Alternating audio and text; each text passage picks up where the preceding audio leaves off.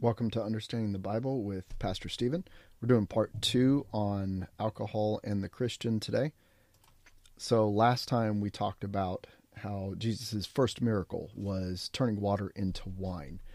That the Bible does not say that alcohol is actually a sin, but being drunk with it, being addicted to it, where the alcohol actually makes you do things as opposed to the spirit of God. So Ephesians 5:18, be not drunk with wine wherein is excess, but be filled with the spirit. But keep in mind that the Bible does advocate for the use of alcohol for medicinal purposes.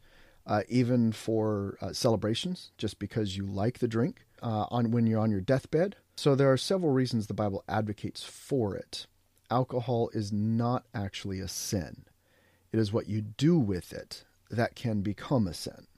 That being established from the last one, if you haven't heard it, you might want to go back and listen to the previous episode, uh, episode number four. What we're going to cover today is specifically the caution in regards to all areas of life, but it can be directly applied to this uh, area of alcohol for Christians. There is a passage in Scripture, 1 Corinthians chapter 8, that we're going to talk about today.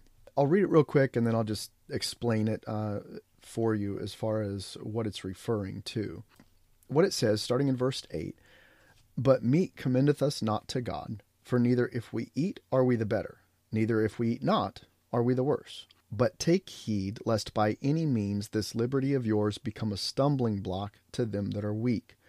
For if any man see thee which hast knowledge sit at meat in the idol's temple, Shall not the conscience of him which is weak be emboldened to eat those things which are offered to idols? And through thy knowledge shall the weak brother perish for whom Christ died. But when you sin against the brethren and wound their weak conscience, you sin against Christ. Wherefore, if meat makes my brother to offend, I will eat no flesh while the world standeth, lest I make my brother to offend. Let's break it down a little bit.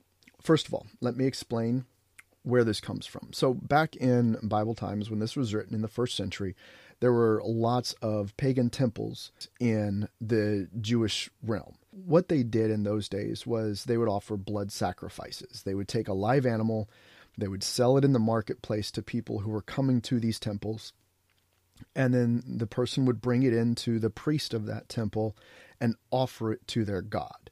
They would either kill it or um, burn it on an altar or various means of, of disposing of that meat. However, because most of those religions were not ethical, there was a lot of things that they did wrong.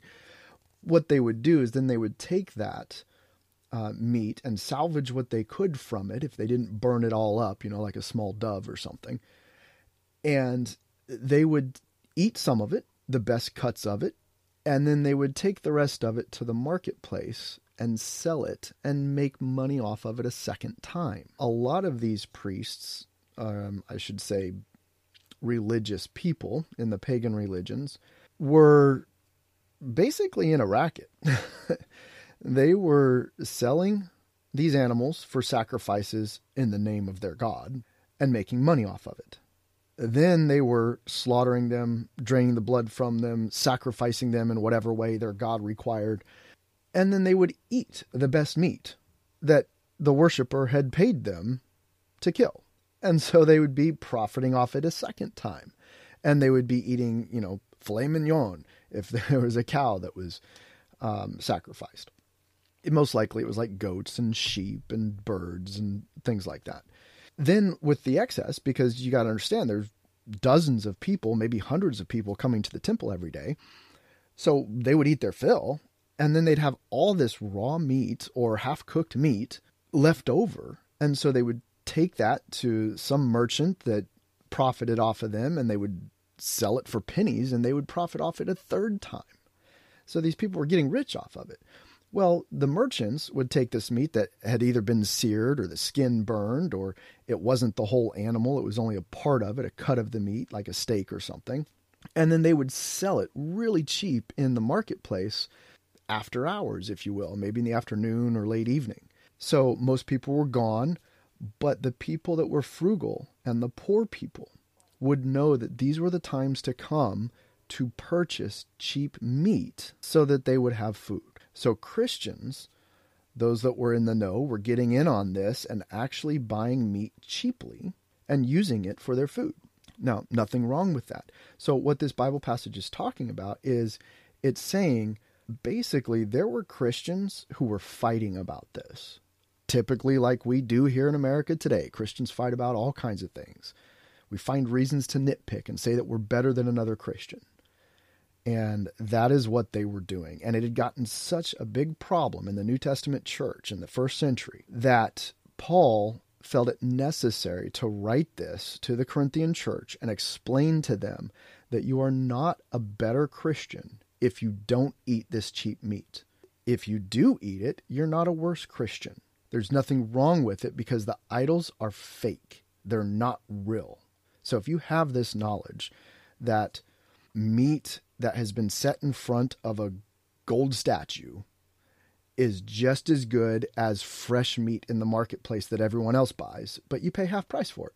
There's nothing wrong with you buying that and saving money. Now there are there were a lot of Christians who for whatever reason saw that as sinful and they said, "I'm not going to eat that meat."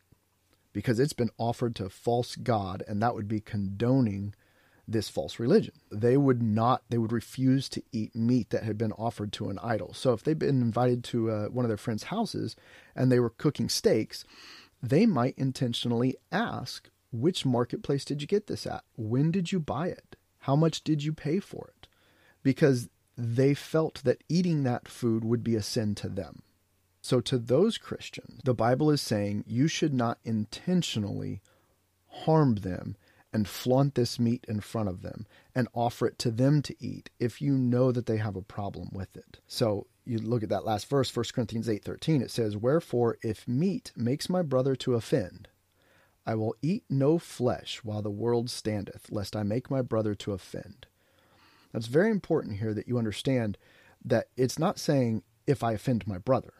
It's saying if I cause him to commit an offense against his conscience. It is not saying be a weak little doormat and never offend anybody because Jesus offended a lot of people in his day. No, it's saying don't make my brother to offend or sin against his own conscience. So it would be similar to you have a friend who you know has been struggling with alcoholism. He used to be a drunk or a lush. He finally got his act together, went to AA, graduated, he's been clean for three weeks. You invite him over to dinners to celebrate, and you pull out a 24 pack of beer and you pass them around to everybody. You are causing your brother to offend because how easy would it be for him to slip back into that and become a drunkard again because you offered it to him? So it's saying if you know somebody has a problem in one particular area, you should not cause them to commit an offense to offend their conscience, to sin against their conscience.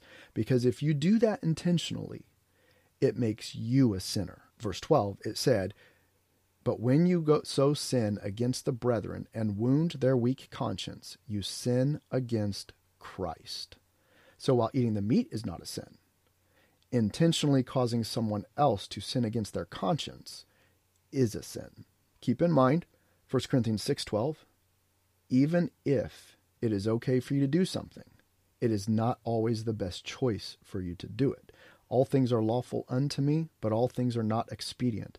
All things are lawful for me, but I will not be brought under the power of any. So make sure that even if you have the freedom in Christ to drink alcohol or to do something, that you do not intentionally cause problems for other Christians. And then Philippians 4 5, let your moderation be known unto all men, the Lord is at hand. Nothing wrong with a drink here and there. Just don't be a drunkard. Do it in moderation. So that's it for today. And please feel free to contact me at angrypatriot42 at yahoo.com if you have any topics that you would like discussed next time. And I look forward to talking with you again on Thursday. Have a great day.